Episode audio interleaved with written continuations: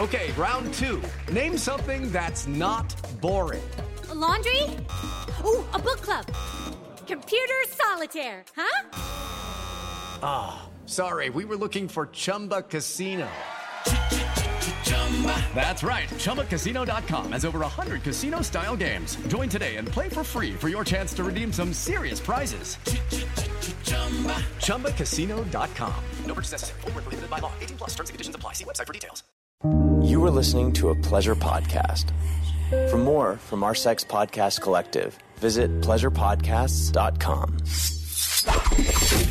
Holly Randall Unfiltered is brought to you by Adult Time.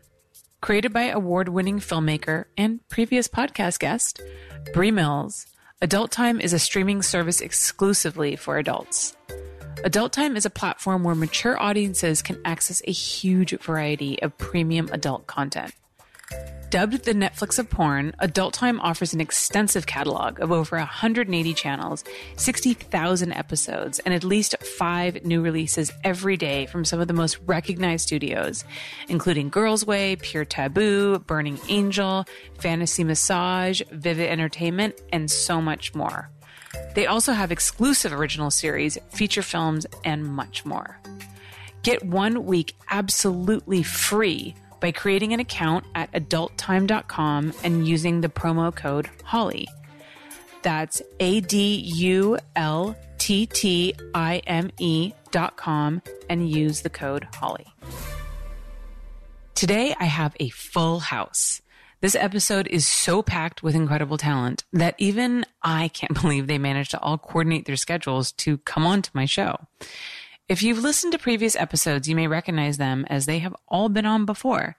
Director Bree Mills and award winning performers Seth Gamble and Angela White. So, if you've been following Bree's career at all, you know that her company Gamma has been really driving home the idea that they can revolutionize adult entertainment. Their new streaming platform, Adult Time, an official sponsor of this show, by the way, is showcasing all kinds of new original content that is mostly masterminded by Bree herself. So today she's here to talk about her newest erotic film, Perspective. This is a movie so different than other porn that I almost hesitate to call it that. Actually, fuck that. Part of my mission is to destigmatize the industry I work in, so let me embrace the word porn and tell you that this is a pornographic movie that is also a psychological thriller showcasing some of the most incredible performances by my other two guests, Seth and Angela. The writing is brilliant and the concept is incredibly unique. But I don't want to tell you anymore because trust me, you don't want me to spoil the plotline for you. So without revealing too much about perspective, Bree, Angela, and Seth are going to talk about their process behind this film, what the project meant to them, and of course, give us some funny and surprising behind the scenes stories that should give you guys an idea of some of the crazy shit we have to go through to try and get a high end porn movie made. This episode is a fascinating and keen insight into adult production, which I think you will find surprising and definitely entertaining. So let's welcome Bree Mills, Angela White, and Seth Gamble back to Holly Randall Unfiltered.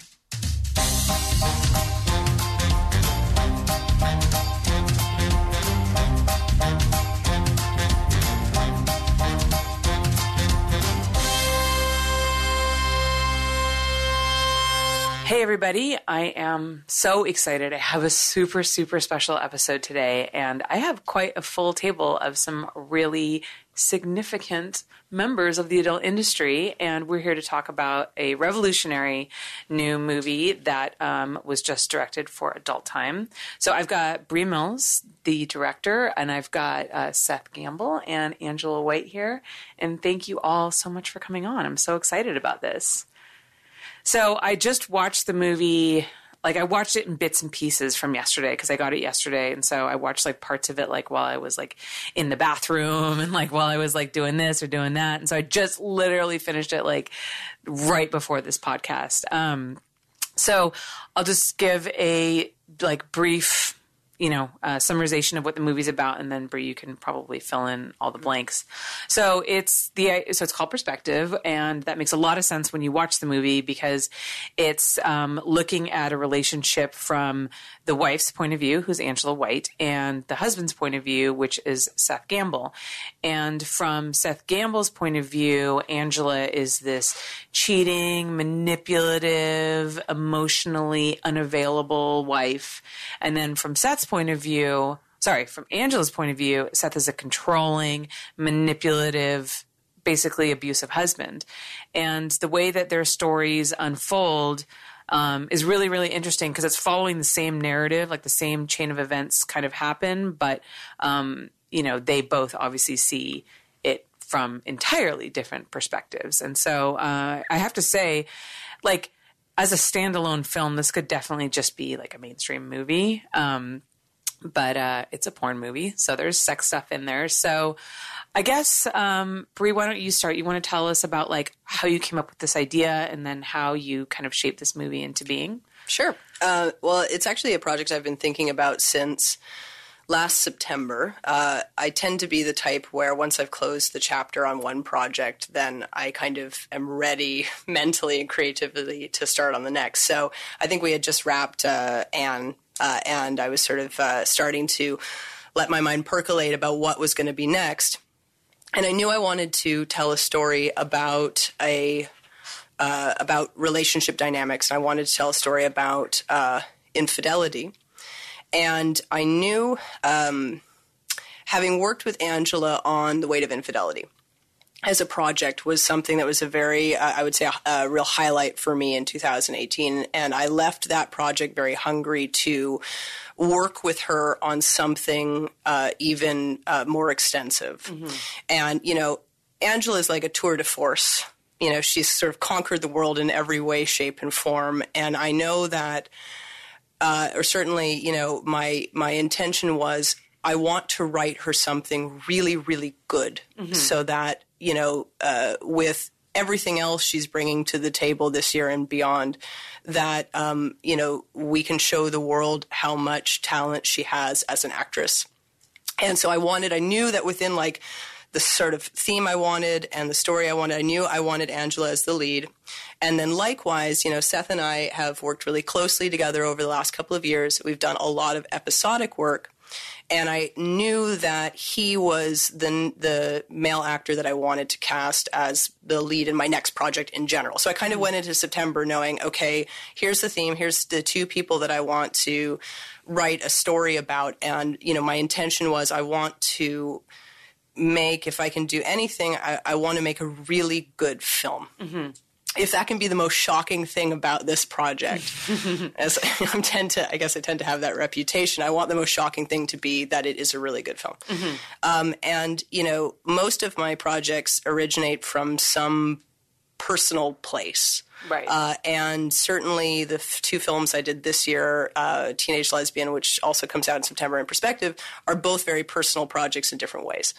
But for me, I, I've been kind of fascinated by uh, an experience that I had in my own life where, in fact, very much if you watch the opening of Perspective, the whole discovery of uh, uh, the affair that Jennifer is having on Daniel, I mean, essentially that is something that happened to me in real life. Mm-hmm. And almost kind of shot for shot and it, you know, are we talking about from sorry from the first part from Angela's perspective or from Seth's perspective? From Seth's perspective. So from Seth's perspective. So you know, in a way, uh, we call him Good Daniel. Good Daniel's experience. Um, at the beginning of the film is largely based on on ex- an experience that I had myself, and mm-hmm. and uh, what in that experience, what has sort of resonated with me in the years since is that kind of moment or the idea of what do you do when you discover a secret? What do you mm-hmm. do when you discover that the person you love and the person who's supposed to be loving you back is keeping something from you? And sort of like what what does somebody do in that moment? Because we all think, you know, you know what you're going to do. Mm-hmm. But it's this sort of really quite complicated moment. And in my own experience, you know, when I discovered, uh, when I sort of stumbled upon a secret that was being kept from me, my reaction was paralysis, mm-hmm. you know, and paralysis and sort of going into getting lost in the investigation of trying to understand the the depth of the destruction or like the how you know, how bad were things actually underneath my nose and, you know, not saying anything yet. You know, that kind of state of what do I do? I have this, I, in a way, have the power here. There's been this shift, but what do I do? And, and, you know, I wanted to tell that story because I think that's just a really interesting emotional dilemma that mm-hmm. many people in one way, shape, or form have faced in their life and in their past relationship. And as I was sort of following Good Daniel's footsteps and writing the first half of the story, one of the other personal things that struck me again from my own life was, you know, at the time that I ultimately confronted my partner at the time, you know, it wasn't in quite as dramatic a fashion as it happens in perspective. Um, I can assure you all it's okay. but, uh, you know, what I was sort of stunned by was it doesn't matter how just you think you are or like how right you think you are, th- there's always a different perspective. And, you know, once I got to that point in the story, uh, and started to play around with the idea that, you know, no matter how, how true you think your side of it is, it's only one side that's what led me to think, well, what if I literally made the concept of perception like a literal theme for the film?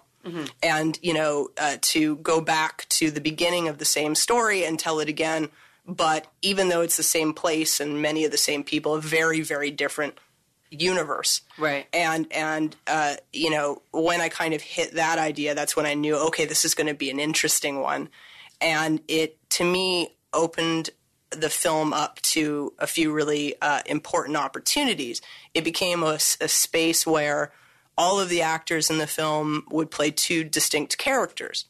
So not only does it become a creative vehicle uh, for Angela and Seth as actors, because you know that's my whole gig. I want to challenge my actors, and that's why I wanted them for this role. I wanted to challenge them like never before. But it became a vehicle for everybody in the film to be challenged. And then it also gave us a great opportunity to take our audience down a journey and then do the bait and switch and to leave people thinking and affected. And, you know, I, we all went in for the first half of this film to make ev- make the audience feel such tremendous empathy for Daniel and to even at the point where he does bad things to understand and relate to it so that by the time the confrontation happens and you go back and you realize wait a minute what I've just spent the first half of the film relating and you know um, feeling a kinship with a mad person so I thought that would be really interesting uh, to uh, to to do sort of as a sort of psychological thriller uh, and then, you know, like I said, my challenge for myself this year was like, let's make the most shocking thing be how good this film is. Let's invest all our energy, everything I've learned as a filmmaker, into trying to make this a beautiful and really interesting film. And that's why uh, we decided to primarily shoot the project as an independent R-rated film. So it's you know the film that you screened is going to be uh, submitted to film festivals this year is going to be submitted to mainstream uh, aggregators as well to try to get some mainstream distribution. And again, can we put out a piece of work and a piece of art that you know can transcend the stigmas that exist around the adult industry and the fact that you know if we can get people to watch this film and be blown away by it and then be oh by the way yes those happen to also be adult performers you know can can that kind of help continue to move the needle for what you know uh, at least certain kind of creative types within our industry are tr- striving to do to uh, to show the world how much talent we have? Yeah, I, I, I have to say, and I know I brought up this film a lot of times um, on this podcast, was you. I feel like you've definitely been doing that. You've definitely been um, straddling the line between like mainstream and adult, and changing the way that people are seeing porn movies. And you know, I've been in the industry for a long time, and this massive shift in the feature story and the narrative, and you know, bringing on like really incredible actors and. and like this whole like oh my god porn stars can act kind of thing it's been it's been a really fascinating process for me to watch and the weight of infidelity is a, a scene that i brought up a million times because it is the first time that i've watched a porn scene that moved me to tears that has never happened before and at the time i remember even thinking to myself i'm like I, i'm crying over a porn movie what is happening like this is a very distinct moment so um yeah, so I really, I really applaud you on that. How did, uh, I guess Seth, we'll start with you. How did you feel when you first were approached by Bree about the project? I was excited about it. I mean, I think we had talked about it probably the end of last year was the first time we talked about it, and um, yeah, I was just really excited, and um, you know, she had also told me that I was going to do this with Angela, and I thought that was like a really dope opportunity. And we just both happened to win Best Actor and Performer of the Year last year, which Yeah. was just kind of like it. I don't think, and we were actually told. I was told about this before that happened, Right. So that it like it's kind of cool that didn't really wasn't the vehicle of it. Right. It just kind of was like already in Bree's mind. Did you win Best Actor overall or Best Actor for a particular movie? I forget how it goes.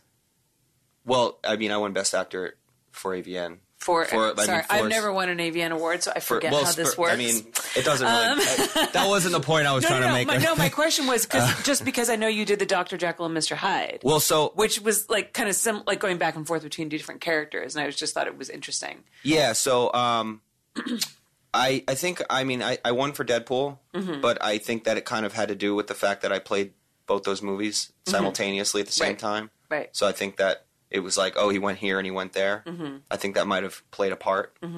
Um, but what I- you know, the point I was just trying to make was it was cool that that kind of all transpired, so it kind Yeah. of worked out that way. Yeah. But when I when I found out about it and we I got the script, it just um, it moved me, you know, because uh, I've witnessed a lot of abuse in my life. You know what I mean? Uh, I've witnessed, and I've witnessed.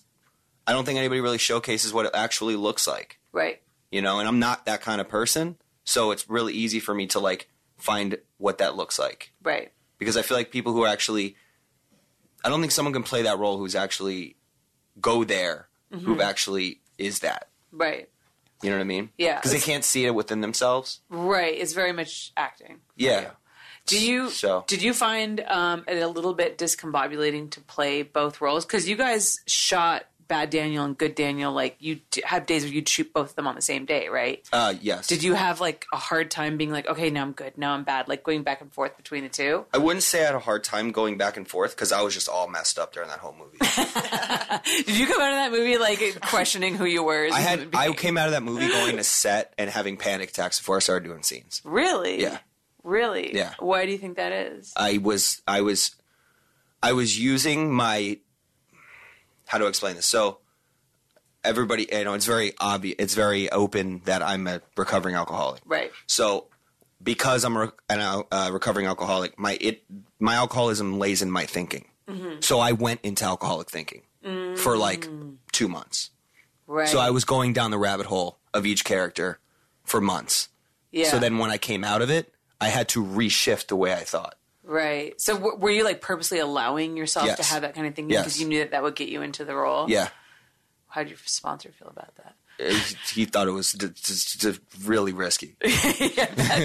Uh, so, uh, but um, yeah, that didn't come up though. The the wanting to drink or anything like that. Did, Right, that right. didn't really come up. But it as was just this know, like suffering. our I just addiction like manifests itself in different ways. yeah. So I just put myself through a lot of suffering. Yeah. I was going through. I think you know recently. Actually, I think it's been. A, I think a couple weeks ago is when I finally felt normal. Right. Yeah. Wow. Yeah. That's quite a journey. Yeah. Uh, Angela, what about you? this was an incredible journey and i think we both went to some pretty dark places to to play some of those scenes um, but obviously it was an incredible honor to be asked by Bree to bring this story to life and we worked together like a family like by the end of by the end of the movie i felt like the, everybody that was involved the entire crew was dedicated. Everybody was very supportive of each other. Uh, it really felt like we came together to make something special.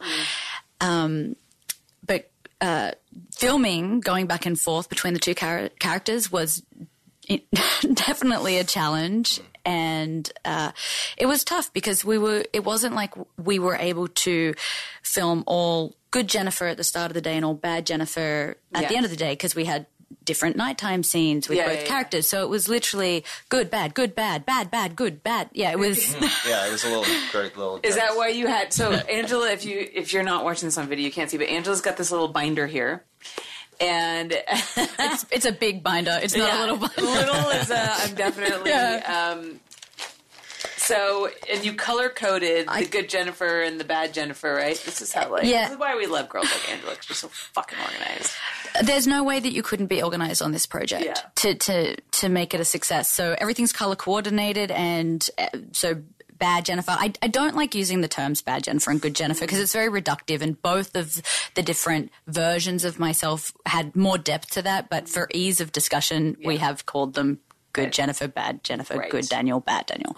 Um, but even like the thoughts for my character in this diary, like it's one side is is the blue, which is good Jennifer, and then the other side is is red. So So what Jennifer. exactly? What does that notebook contain?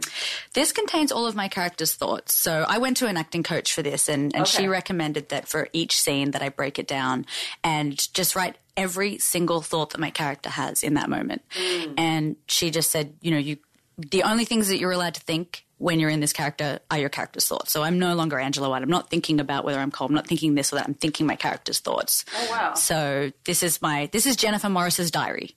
Oh wow, that's really interesting. And it's funny because, you know, and I said I wanted to challenge these two. Right. uh, they took me up on the challenge. Um, I've never seen two actors um, on any of my productions or any other you know productions I've been a part of. I've never seen the level of commitment, the level of preparation. I mean, they both worked independently with acting coaches. They did uh, you know um, uh, combined sessions. We held discussions and and and rehearsals um, the commitment level on set. I mean, if we look at some of the outtakes, uh, these two were right there for each other every step of the way, doing whatever the other person needed to get them to that place. And, you know, it, it, it was a really, um, it it was an exhaust, exhausting two weeks. Uh, How many and days did you shoot? we shot eight days total over over two weeks. Okay. Um, like often days and nights. Yeah. Um, So long days, including one day that just never ever ended. um, so when Angela says we were like a family, like we were like we were sort of like all on this ship that was off in the middle of the ocean for two weeks of of ma- it was like madness, you know. Um, but like also as as kind of anxious and, and, and high intensity and high emotion as the environment had to be because of the story we're telling, the level of support and trust and unity um, in the production will make it something that I don't think any of us will ever forget. Um, you know, and uh, certainly uh, I will never forget what these two did for, for, for this film. This film is Angela and Seth. So when you talk about the one day that will never end, you guys all kind of looked at each other and laughed. Can you tell us a little bit about why, what happened that day? But you can't talk about that day without talking about the two days before. Yes, yeah. yeah.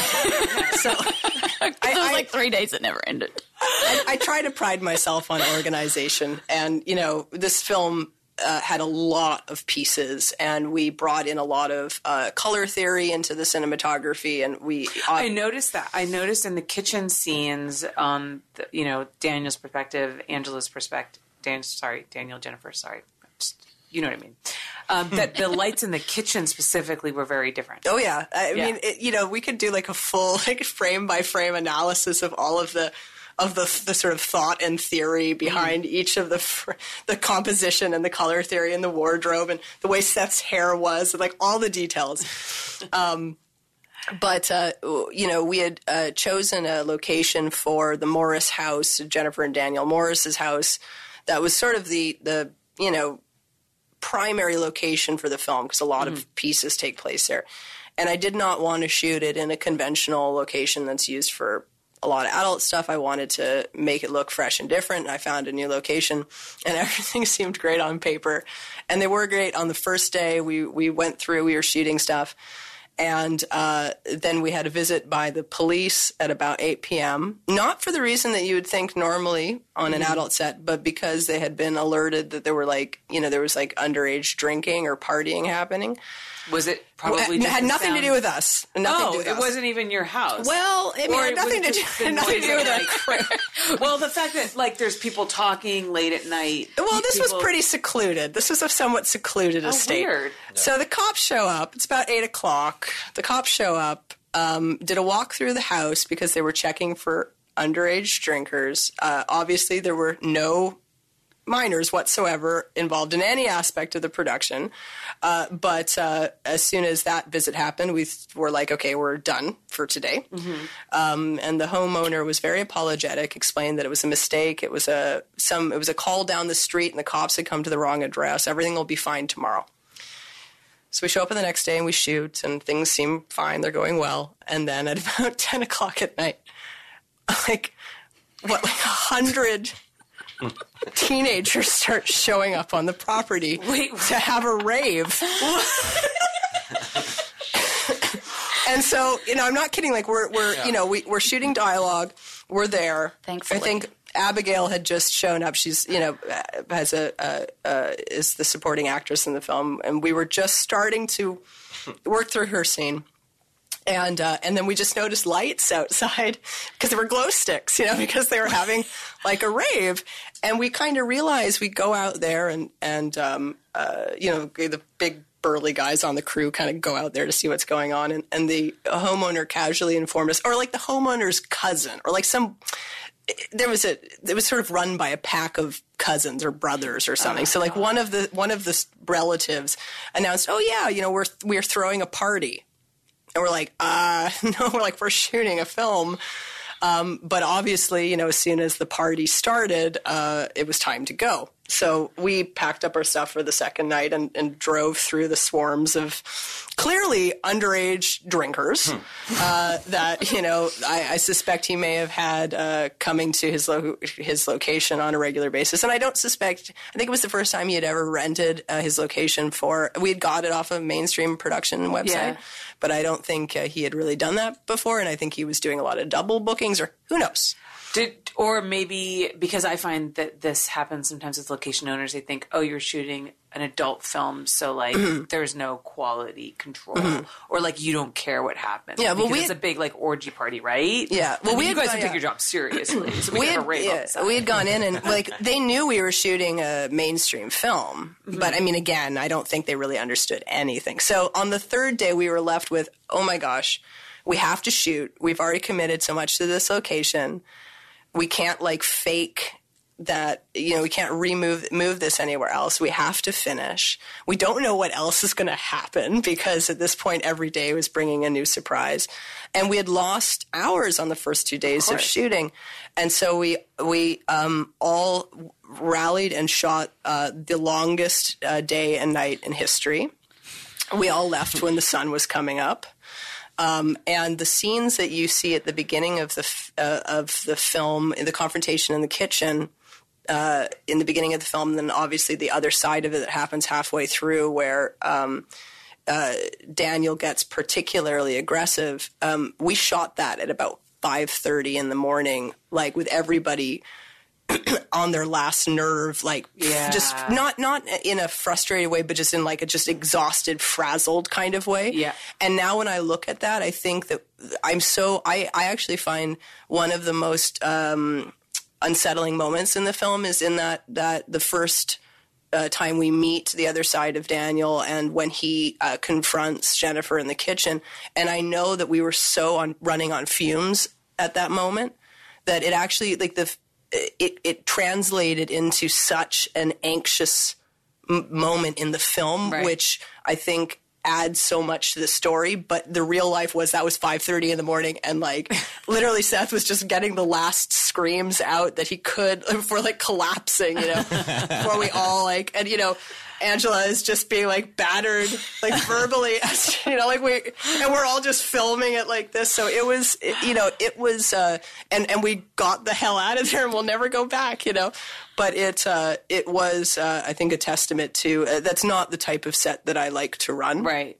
uh, and uh, you know, um, we were all kind of like, we have to get through this, uh, and uh, you know, next time, maybe go back to those houses. We, Yeah, there's a reason why But we it- shoot at those houses all the yeah, time. exactly. But we did, we made it through. But that was probably, I would say, like that was like the height of anxiety. Yeah. You know, it's funny. I find that um, usually the biggest problems that I encounter with productions is, is locations, is location issues, uh, uh, owners, police. Um, you know, next door they're building a house and nobody told you. Um, you know, stuff like that. So I, I can totally relate. And it must have been difficult too, because it's like, you have so much to shoot, right? You you want to get out of there. You know, everyone's exhausted, but you're dealing with a very like emotionally charged film. You can't like really rush Angela and Seth like through these moments. And I noticed that you were very careful about a lot of the camera shots, a lot of close up shots, a lot of like foreground framing stuff. So um, I mean, were there times that you were tempted to be like, "Oh fuck it, just like film it this way"? Because I feel like I totally do that. I'm like, I did. I just finished wrapped a Wicked movie a couple days ago, and I mean, we only went 15 hours, which I know like really isn't that bad in the usual adult space, but I'm a baby, so by the end, I was getting like really irritated, and I was like, just fucking shoot this. So, do you do you find that you have a difficult time with that, or are you so committed to the final product that like you just are able to power through? The the more the further along this journey I go, the more that that more projects I shoot and the more we learn, the higher and higher and higher my ambitions get. Um, which is actually something that I have to keep in check. Uh, you know, um, for me, it I would go till my face fell off. You know, like to get the to create the piece of art that that I'm looking for, and it doesn't have anything to do with commercial success or it's really driven by just trying to make trying to get what's in my head out and to make these films. Uh, and um, i can't expect everybody to be on that exact same page. Uh, and it's not fair to assume that everybody is. So that's i think where you know as a uh, as a director and, and even just you know as a showrunner I have to I have to accept that. But at the same time it's it's it's hard to accept that when you know what you're capable and what your your folks are capable of. So it's you know what what I was saying or one of my big takeaways from this film was we all we all put ourselves you know raked ourselves over the coals to make this. And if you know the extra effort that we put into making a good film and releasing it as an R-rated film and all of that if that can pan out well then that's going to give the leverage I need to go and negotiate you know a, a, a production that can be shot not in eight days but in 20 days uh, you know or to get a little more budget to invest in the areas of um, production that are going to help elevate what we're doing. That that to me is like you know, it was it, this kind of pushed, I think, everybody to the edge, and I wouldn't go any further uh, than we went here.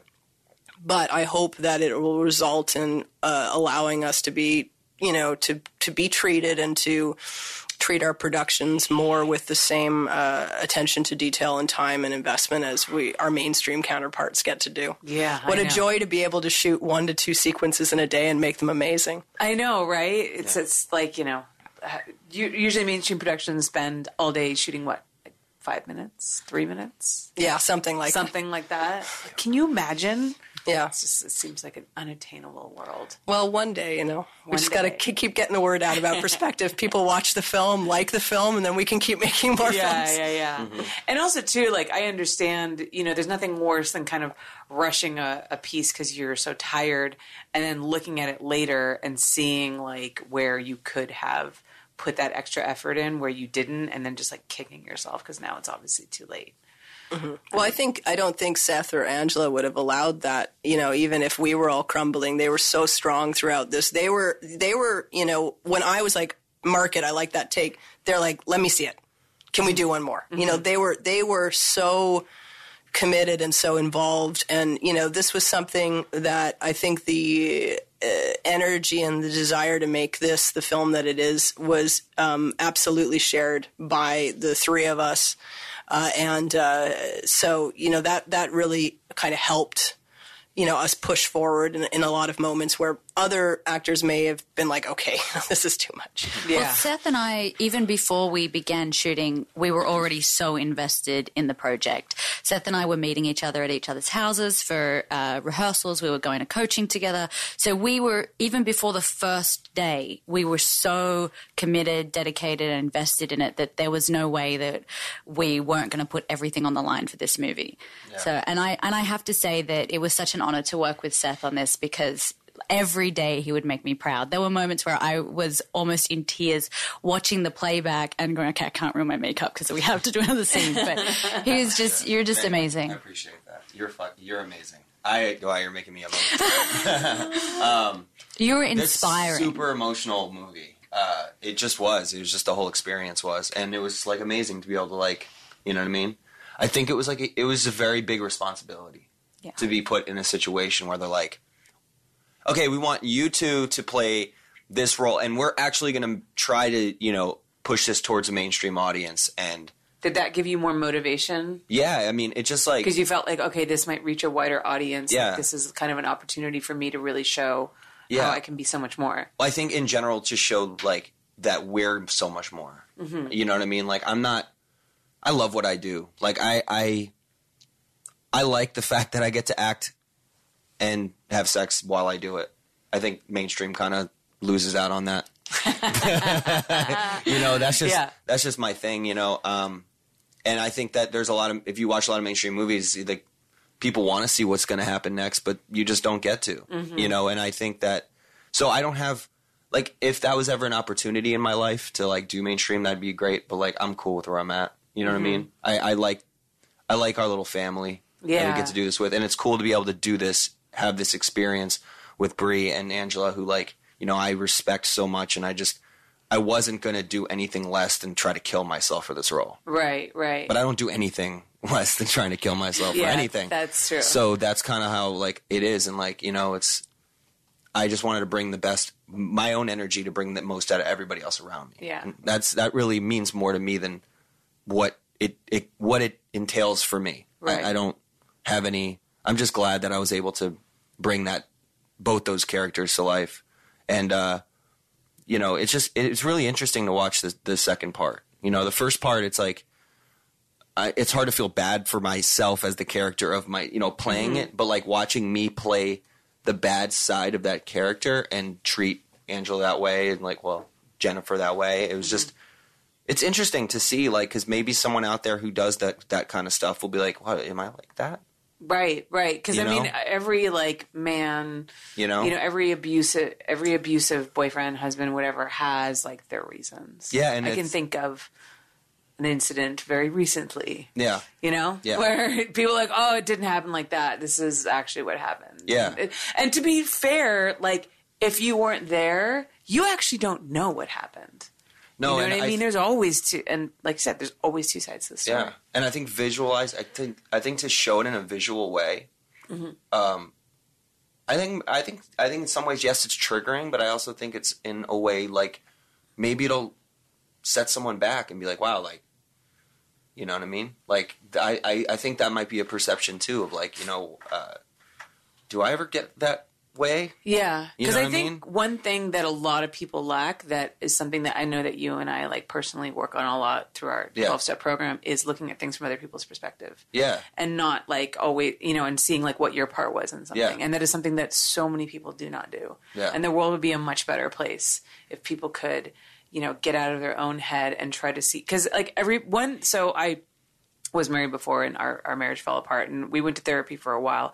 And one of the things that the therapist said to me that always stuck with me was you know we tend to expect other people to react to situations in the way that we would react but you have to forget that everybody's different. Everybody has grown up with different life experiences. Everybody is you know chemically different in their brain like different hormonal levels and stuff like that. So if somebody may do something that you know i th- you know i react this way um, that doesn't mean that the other person is going to react the same way and that doesn't mean like they don't care or it's just it's you know all of our reactions are built upon so many little nuances and different things and i, I just think it's like one of the the things that i think everybody would be a better person working on is looking at things from a different perspective I think also people when you can say something Mm-hmm. and someone hears something else.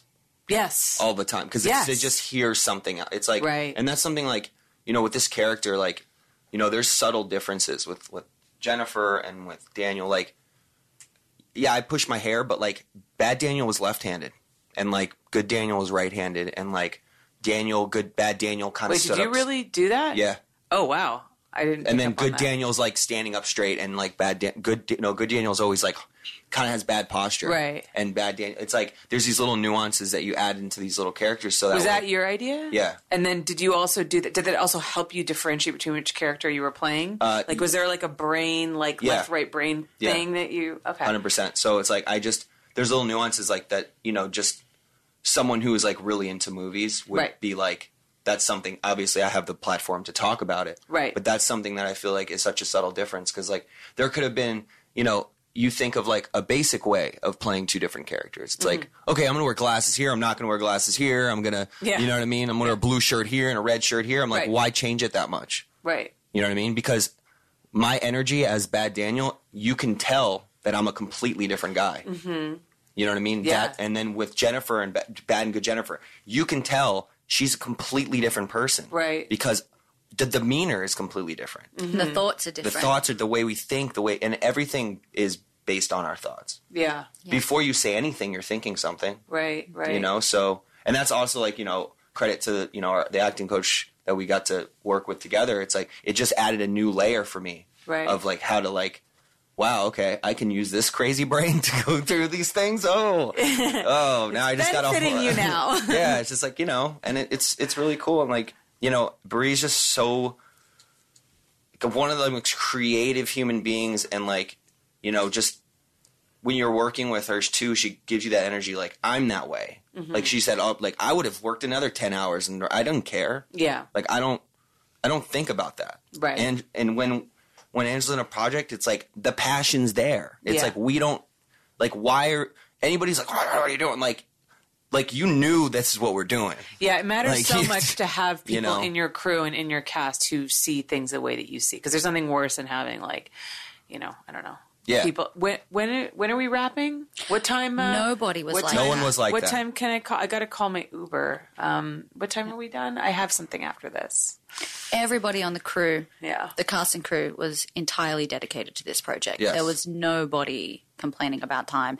Everybody was supportive. When Seth and I would be like, "Let's do one more take. Let's try it one more time. Let's try it. Let's try it from this angle." Everybody was supportive in in doing something again, even though obviously that's going to take more time. It's going to be Right. longer on set. Right. Right. Right. It's like discussing moments. Like Yeah. we wanted to make every scene a moment. Yeah. It wasn't like, you know, you watch a lot of things mm-hmm. and you're like, wow, that was such a good moment. Mm-hmm. We want the whole movie to be a moment. Right. You know what I mean? We Yeah. want the whole thing to just, you know, and to do that, you have to be there in that.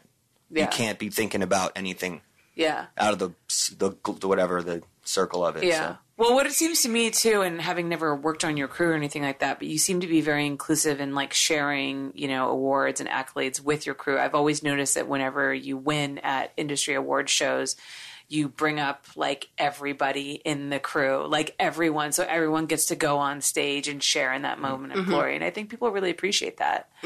Well, to me, it's it's not it's um, it's just the right thing to do, Right. Because uh, the movie wouldn't be made without this sum of everybody coming together, and you know, it wouldn't, you know, look the way it does without our our uh, you know uh, director of photography or without our uh, lighting um, and sound engineer. It would like it, it. Everything, every piece is a really vital piece of the puzzle. So um, they deserve the recognition as much as uh, as me in my mind.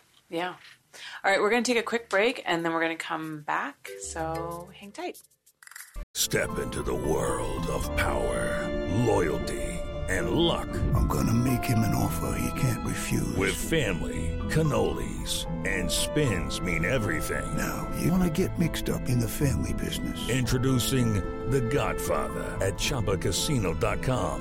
Test your luck in the shadowy world of The Godfather slot. Someday, I will call upon you to do a service for me. Play The Godfather now at ChumbaCasino.com. Welcome to the family. No purchase necessary. VGW Group. Void where prohibited by law. 18 plus. Terms and conditions apply. We all know Adam and Eve is the one stop shop for everything sexy. And now, with my code HOLLY, you can get any one item for 50% off, plus 10 free gifts. And you'll even get free shipping. So spice up your sex life at adamandeve.com, but only if you use code HOLLY.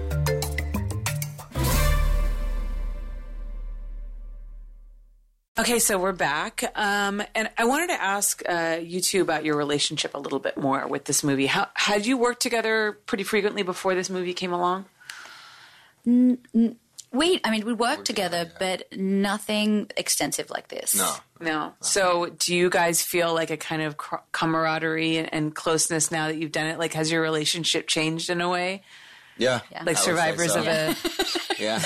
Well, I mean, like, I don't think we've freely texted each other before. Now it's Mm. like this going on where we'll be like, hey, you know, this is, you know? Yeah. And it's kind of, it's cool. Like, she's a wonderful person. Yeah, Like, she is. beyond a performer and everything else, she's just a wonderful person. Like, right.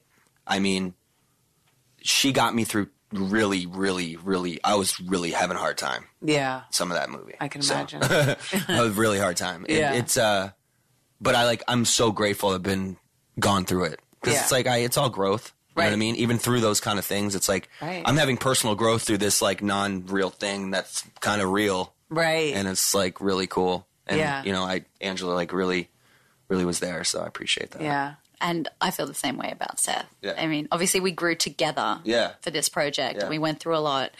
And Seth took so you took so much time out of your days and weeks to come to my house and to rehearse with me. And you know it was it's a very emotional movie. Mm-hmm. So we went through the gamut of emotions together. Yeah. and I had to say some pretty awful things to him as Jennifer, and I just want to—I just want to take this moment to apologize for everything I said to you as Jennifer. Um, There's like legit parts where like you know you're watching me have sex, and she's saying those horrible things to me. I'm actually having sex. Yes. That's crazy. Like I'm staying hard and having sex while she's saying these horrible things to me. Wow. It's like that's that's now like that is great acting. like I'm like wow. It actually gets worse in the in the version you saw. You don't get to see all of the really Right. horrible 'Cause I things saw that Jennifer. R-rated. Yeah, but Right. Jennifer really digs in, and Yeah. It's pretty pretty cool. yeah. It's like that trust though to be able to be like you know Mm-hmm. and God, like I mean like, she's not here but like Alina like like there's you know there's a scene where she gets smacked yeah, I thought Alina did a great job. I've never And- really seen her in like a real acting role, and I thought she was Alina Lopez. For those of you who don't know who we're talking about. Yeah, Lena, Lo- and she, and it was crazy too because it's like you know me and Bree were both like you know we'll figure it out in like a you know theatrical way Right. and all that, and she was like no, I want it to be real, Wow. and I was just like are you are you sure? Luckily, I had a lot of experience with BDSM and smacking, so I'm not going to hit her. you know wrong. how to like hit somebody without yeah, really without hurting, but damage. still, right. it's still like you know that's Yeah. that's a moment where you're just like whoa, and like the fact that she trusted me, you know, in that situation is just like I mean, it's a testament to what she wanted to put in this project, Right. And that's just you know, and it's it was such an interesting dynamic to have sex with Angela and Alina from these separate kind of vibes. I'm like Right. having sex with Alina and like I'm getting rougher with Alina and she's saying all this crazy stuff to me. So I'm like, what are you doing to me? Like, stop it. Yeah, and then yeah, like yeah. I'm back there. It was just such a crazy version of like sex right. that I've never experienced, but I actually they're weirdly enjoyed. I mean that that the un, the uncensored version of of that scene is really awesome. Yeah. know, where it's like you're you're having this uh, kind of high energy uh, sex scene, and then all of a sudden it cuts to this red tinted, kind of like almost like a JOI POV cuckolding. Like Angela, just if anyone is a is a, a fan of Angela talking into a camera and you want to be a little cuckolded, you're going to want to see that scene because it is like, whoa, it's so awesome. I cuckolded my own mind in this movie. yeah, for sure. That's what it looks like. It looks Yeah. like I'm cuckolding myself by my wife while I'm not. It's so trippy. It's Yeah. trippy. Yeah. You know? Um, uh, so you know, you just mentioned that it was a very emotional movie, and I wanted to ask you about um, about some of it. So I saw the R-rated version. So like we kind of chatted about before we started, I wasn't entirely sure which moments actually led to a full sex scene or which moments were just like, you know, there was some sexual um, interaction just to drive the narrative forward, and there were some moments that you know I found like were kind of disturbing, you know, and um, I was just wondering how you handled, you know, sex scenes that could be quite triggering. I mean, because the second, I mean, ultimately it's about a man who abuses his wife. I think we can assume at the end Is that okay for me to say what the end Yes, is? yeah, because this is going to come out as the yeah, but comes out. right, but like I don't want to ruin like spoiler Well, I mean, no, alert. okay, maybe not the ending. Ending. Okay, yeah. Maybe I'm like, should I? Maybe. Okay, all Maybe right. we'll we will not spoil it. Yeah, because I don't. Because the ending is a. It's a know, wraps everything up. Yeah. So, um, but yeah. So essentially, uh, you know, he's an abusive husband, and then that kind of leads into the sex scene between the two of them. And I guess it actually ends up being a full sex scene. So how did you navigate like that that murky place? And I know that you're like the queen of pushing boundaries and you know um, doing sex scenes that really like are very edgy, to say the least. so um, so how did you how did you manage that? And do you feel that like as a woman that was something that you could explore much more easily than a man? well, the the second half of the film, from Jennifer's perspective, is a survive. To me, it's a survivor story. Right. and um, it's actually a story about uh, following somebody as they summon the strength to to do something that's very difficult and and uh, very traumatic and uh, uh, essentially kind of um, to save themselves. And we see Jennifer go from a point of of real insecurity and vulnerability to uh, a real point of empowerment uh, as she's sort of uh, uh, dr- and and in a way she comes to that. Yes, she is supported and and she's guided, but she's pushing herself out. We're watching somebody push themselves out of a very destructive situation. And so I didn't want to sugarcoat it, and I didn't want to also paint a portrait of uh, an abusive relationship that was uh, going to come off as feeling cliche. Abuse is, uh, is uh, as everybody knows, uh, comes in many, many different forms. And in the case of uh, Jennifer and Daniel, the abuse is primarily um, mental and emotional abuse and control and uh, threats of violence and moments of violence and that entire kind of mind fuck that keeps somebody like Jennifer, who, you know, was probably at once a, a very sort of strong, ambitious young woman, but ended up getting kind of dragged to this really low emotional point. So I wanted to show that for what it really is. Um, and, uh, and I think that uh, Seth and Angela did a very, um, very difficult but very important portrayal of an actual uh, abusive dynamic. I think on both sides, actually. And uh, we all knew that it was going to get to places, uh, and we knew that uh, Jennifer's character is, you know, is s- consenting to the relationship she's in as a sort of a survive to survive through it. And the moment when she discovers in, in the uh, the moment in the closet uh, uh, where she sort of discovers that uh, Daniel has really, really, really crossed a line, and she's starting to put the pieces together. And that actual sex scene that happens is the moment uh, I see that as being kind of the phoenix rising moment in, in the film and in her journey where she realizes, like, I'm going to get him out of here, and then I am going. This ends right now.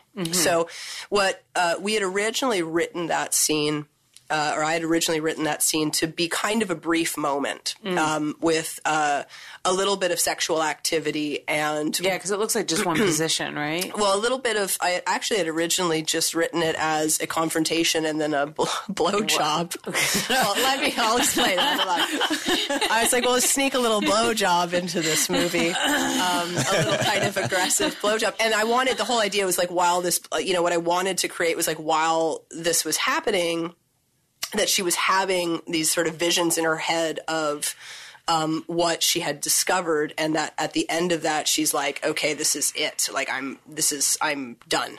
That sort of, so yeah, a moment of empowerment would come out of this encounter with her, you know, uh, with her husband, and when we were um, gearing up to shoot this film, which was actually on the third day, the day that never ended, um, and this shows the level of commitment. The day two scenes The day as of- well. the- yes. so, so Seth and Angela came to me and they said, you know, we would really feel we really feel that it would be important to show this as a to do this as a, a full sex scene, uh, and that it's an opportunity for them to because you know in the first half of the film they have a, a sex scene within you know Daniel's perspective that allows them to sort of both be their characters and, and they didn't really have that in the second half of the film. Mm-hmm. So they suggested let's bring that in. We really feel it would add a lot of value. And in fact we want to make it kind of this power play moment where you know Jennifer decides I am going to do this with him but this is like I am so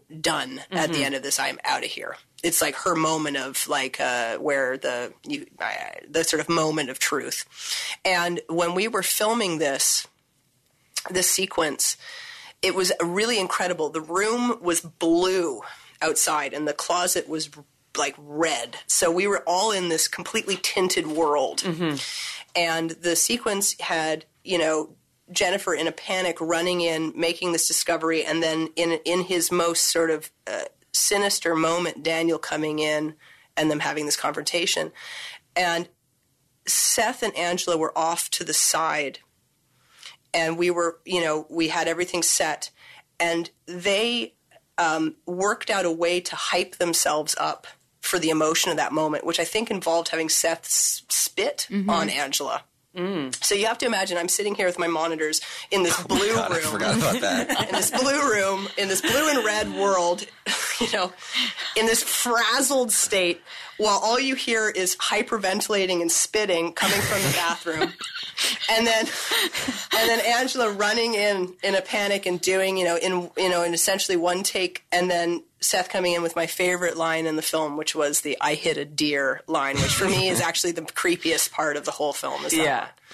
Um, and then that, of course, sets off the wheels in motion in Jennifer's head as to what her husband has actually been doing, and her moment where she's like, "I'm gonna, I'm gonna get him out of here, and then I'm going to leave." Right. So it's you know, it's easy to write things off as shock cinema. It's really easy to write it off as oh, it's it's uh, it's a it's an edgy scene. To me, it's the most powerful scene in the film in terms, at least, of the sex scenes. Uh, like everything we do, we make sure that something could have complicated emotions behind it. We don't shoot anything where somebody is uh, outright saying, "I do not want to do this" or non-consensual. Right. And Jennifer's character was sort of seeing, "I need to get him out of here. This is how I'm going to get him out of here, and then I, I'm going to make my exit plan," which she then proceeds to do. So for you, it's kind of more of like a empowering moment than a moment of her just like acquiescing to. Oh, absolutely. It, him. it is literally the phoenix rising from the ashes. And at Mm. the end of that scene, which I, I don't know if we. So do you think that that's portrayed better in the sex scene, like in the in the full version, as opposed to like? it's portrayed a little bit more Okay. uh, thoroughly because obviously you Right. see the Right, sex right, scene uh, take place. Um, but it's sort of supported by what happens in the sequence after when she's with the therapy group and she has that. You can see the change that has happened in her character uh, afterwards. I thought it was really interesting too the juxtaposition from Daniel's perspective that she was going to a like uh, orgy party sex club, and when you find it's actually like a therapy group. Yeah, Daniel's Daniel's lost his mind. Yeah, but it's almost like that's more intimate than like an orgy party. Mm-hmm. Like that's more threatening to him than if she was actually just going out and having sex with a lot of people. That's why people are dying. don't look at me like that. I have to say, I was watching it. I was watching, you know, the Bad Daniel, and I was like, I don't like this. That's such a nice guy. I don't like this. Seth. This is a uh, bad Seth. I loved in that scene though that in that in that therapy group, you know, there are the subtle reaching out and touches from Yes. each person in Yes. that in that circle, you know, Yes. which relates back to that orgy with all the hands all Right. my body. So, Right, right, right, right. Yeah. I like that it's a movie. Like you got it. You if you watch it like three times, there's still something you might miss that you can watch again. You Right. know, it's kind of cool. It's like And it was interesting too how the end, and again, I won't say what the ending was, but the ending didn't end up being what I thought it was going to be. Because actually, Angela walked. So I was watching the last five minutes, like I said before uh, you got here, and Angela got here first. And Angela walks in. I'm like, I'm watching the last five minutes. She's like, okay, I'm not even here. And then I see the moment where they go into the house, and I'm like, oh, I know what's going to happen here, and I was wrong. and I was wrong. So I feel like that ending I don't know. Did it? Did that ending in a way almost? I don't know. I don't want to get too into this because I don't want to spoil it. But did that did that ending in a way almost mirror the first part where we see good Daniel, where like maybe he's not everything that we think he is in bad Daniel? Do you know what I'm saying? I, I think the ending ending reveals that it doesn't again within both sides of a story. Um, you know, there's still like this is still a couple that are deeply um, entangled in each other, and so uh, you know what is you think the story is going to end a certain way at the first half. You realize by the end of the film what actually he probably did. Well, what actually he did, and how, in a way, that's sort of a worse form of revenge hmm. than even what you thought in the first. Because now he will n- never leave. She will never be rid of him because. Yeah. I thought that was the, the really best moment. Yeah. It's his final moment. final power play. That's Yeah. true. He won't let her leave. That's true. Yeah. Yeah. That's true. I guess we can't say more about No, that. without- no. I'm like, oh. So you guys will I have to so actually much. go see the movie. And where will this be available? So uh, this is uh, the uh, X-rated film, which is uh, released in four episodes, but it's going to be binge released on uh, Adult Time on September the 26th. And uh, we also have an R-rated cut uh, that is currently being um, as I mentioned, we're seeking uh, mainstream distribution outlets and, and festival uh, inclusion for it. Uh, and uh, we are doing a film premiere for it as well in September at a theater in Hollywood. Oh, cool. And um, but uh, starting September 26th, uh, we're also going to be uh, giving away free weeks, uh, free week uh, subscriptions to Adult Time, so that we can invite uh, as many people as possible to come in and watch this in- incredible, very moving film. Fantastic. And you said that I could give away maybe some of those to some of my listeners. Oh, absolutely, yeah. Okay, I'll have to figure out how I'm going to make that happen, or I have to figure out some raffle situation. So just stay posted, guys. I will let you know. Um, just really quickly before we wrap up, because I know that you weren't working on this project the last time I had you on. Can you explain to everybody what Adult Time is? Yes, absolutely. So, Adult Time is a streaming service for adult audiences. So, we, unlike a traditional adult pay site, um, our vision is to create a platform that will include a really wide variety of progressive, interesting, artistic, high quality, and diverse uh, sex and sex related uh, content. So, you know, it sort of stems from the vision that we believe we want to celebrate the fact that, uh, you know, uh, people should be entitled to watch sex in their cinema and in their television, but that starts with those of us who are creating uh, the content itself to uh, create uh, really interesting shows and films, and that's the goal of Adult Time. So we have um, a catalog of over 60,000 uh, uh, different pieces of content in there. All of my content is in there. Uh, we also feature doesn't just have to be explicit content, anything that's sex or sex sex related, uh, and um, yeah, the goal is really to kind of create a new generation of uh, uh, of an adult uh, online experience or platform for people who enjoy. Um, you know, watching something for uh, more than just the 30 seconds in the bathroom on the way to work. Um, yeah, and speaking of um, just adult related shows, Holly Randall Unfiltered will have its own channel on there as well. Yes. So we're super excited about that. And I love too how you're really um, bringing in all the genres. Like you have um, like a plus size girls uh, channel, and then you have Transfixed, I think, which is your transgender um, series, and all these others. So really, like people with whatever your tastes are in terms of adult Yeah. content will be able to find it on Adult Time. Well, and it was a big thing for me this year to um, also create high quality, uh, or I guess you could call it like premium um, series uh, for marginalized model communities within adults. So those who do not uh, traditionally have uh, as much uh, reach or visibility or aren't um, picked for mainstream projects. So Shape of Beauty features uh, plus size performers, um, and uh, uh, uh, Transfixed is pairing uh, uh, trans women and cis women together, which is uh, very difficult to shoot uh, beyond a couple of progressive companies like us that are doing it and challenging a lot of the stigmas that exist uh, in our industry. because that was a huge no-no less than 10 years ago. Yeah. I mean, nobody would shoot trans content that was mainstream. Like, it was unheard of. Yeah. And now, it, I, I mean, I see this huge influx of people doing those kinds of scenes, and it's, Well, it's, it's- amazing to see. It's yeah, really great. It's you uh, you know uh, you just need to create something you know really beautiful and really inclusive and uh, and um, you know treat it with the same respect you would any other model group or any other uh, project. And I'm really proud of the results and the success that Transfixed has had in its first year. Yeah, it's fantastic. Is there anything else you guys, Angela, Seth, you guys want to add before we close out? I just want to thank you, Bree, for inviting me to be part of such a special project, and thank you, Seth, for everything that you did did for me and with me Mm. in for this movie because it was really wonderful.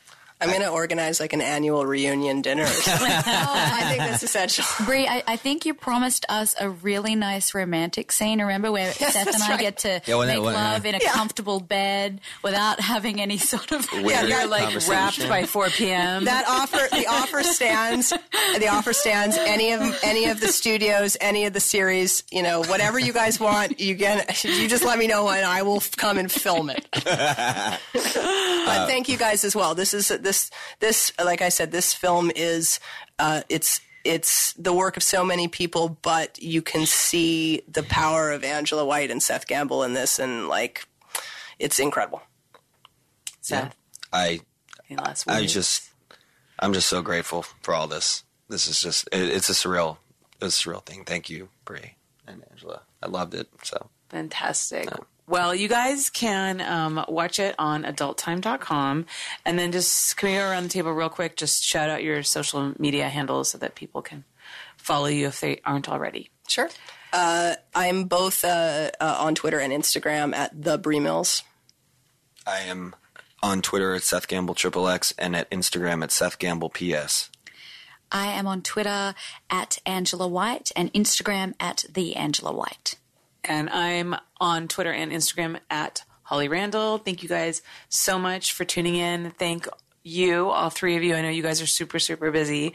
So thank you for so much for coming on. And um, thank you for, for making a film that, that really matters and really, I think, changes people's perspectives about this industry. I think it's visionaries like you that really push everything forward and are, changing, you know, the way that people see us. And uh, so super grateful to you for that. Thank you. Thank, you. Thank you. All right. See you guys next week. Thank you guys so much for listening to the show. If you like my podcast, please make sure to give me a five star rating and review on iTunes. It helps me a lot. If you're not listening to me on the iTunes platform, then you can support me in so many other ways. Um, first of all, obviously, I would love it if you would join my Patreon. That's patreon.com slash Holly Randall Unfiltered, where not only will all of the donations that I get go towards making this podcast better, but also I offer really, really cool perks in exchange for your support. Um, don't forget that I have a new podcast called My LA Porn Job that I am doing with my assistant Eva, and it is fucking hilarious. And it is available only on my Patreon for only $5 a month. So that's pretty, pretty cheap. And I promise we will make you laugh and we'll give you even more insight into this fascinating business that I work in. You can also join my Facebook group. Go to facebook.com slash groups slash Holly Randall Unfiltered to get access to other exclusive news about the podcast as well as just join our community. Don't forget too that I videotape all of my podcast interviews and you can access all of those at my YouTube channel. That's youtube.com slash C slash Holly Randall Unfiltered. You can also email us, Holly Randall Unfiltered at gmail.com. Or if you want to leave a voicemail to maybe ask a question for one of my upcoming guests, or just leave a comment, or tell us a crazy story, or anything that you want to say, you can call us at 424 216 6967. So please send us an email, leave us a Facebook message, leave us a Patreon message, um, leave us a voicemail, and we will maybe get back to you on the show, um, especially the new podcast that I'm doing with Eva, my LA porn job. will definitely be uh, responding to some of your messages. And overall, we just want to hear back from you guys, want to know how we're doing, what you love about the show, what you hate about the show, who you want to listen to. All of that feedback is super valuable to help me make this show the best that it can be. One last piece of news. I plan on going to the 2020 AVN convention in Las Vegas, and I'm going to bring you this podcast live from the show floor. So that's another reason why I need your financial support because that's going to be a very expensive trip for me. And um, I'm definitely not making the kind of income from the show yet to cover it, which is fine, but I hope to eventually get there one day. And with your help, I hopefully will. So thank you all so much for listening. Thank you guys for supporting. I appreciate you so much. And um, I'm still like kind of flabbergasted that this show has done as well as it has. And I'm just super grateful for all of you. Next week on the podcast, I am so excited to welcome back Kissa Sins. Kissa Next week on the podcast, I'm so excited to welcome back Kissa Sins. Last time we had her on, she talked about how she was in the middle of like shooting an insane amount of porn and just like how that was kind of all consuming her life and how much she was loving it. Well, now she's actually in a completely different part of her life. She is not shooting porn at the moment. I'm not saying she's retired, but she decided to take some time off and actually travel around the world and go diving. Um, free diving is one of her passions. And she's here to tell us about what her perspective, how she's here to tell us about how her perspective has changed from having this little break and some of the amazing experiences that she's had um, on this incredible worldwide travel log that she's on. So I'm so excited to have Kissa back. Make sure that you come back next week for her on Holly Randall Unfiltered.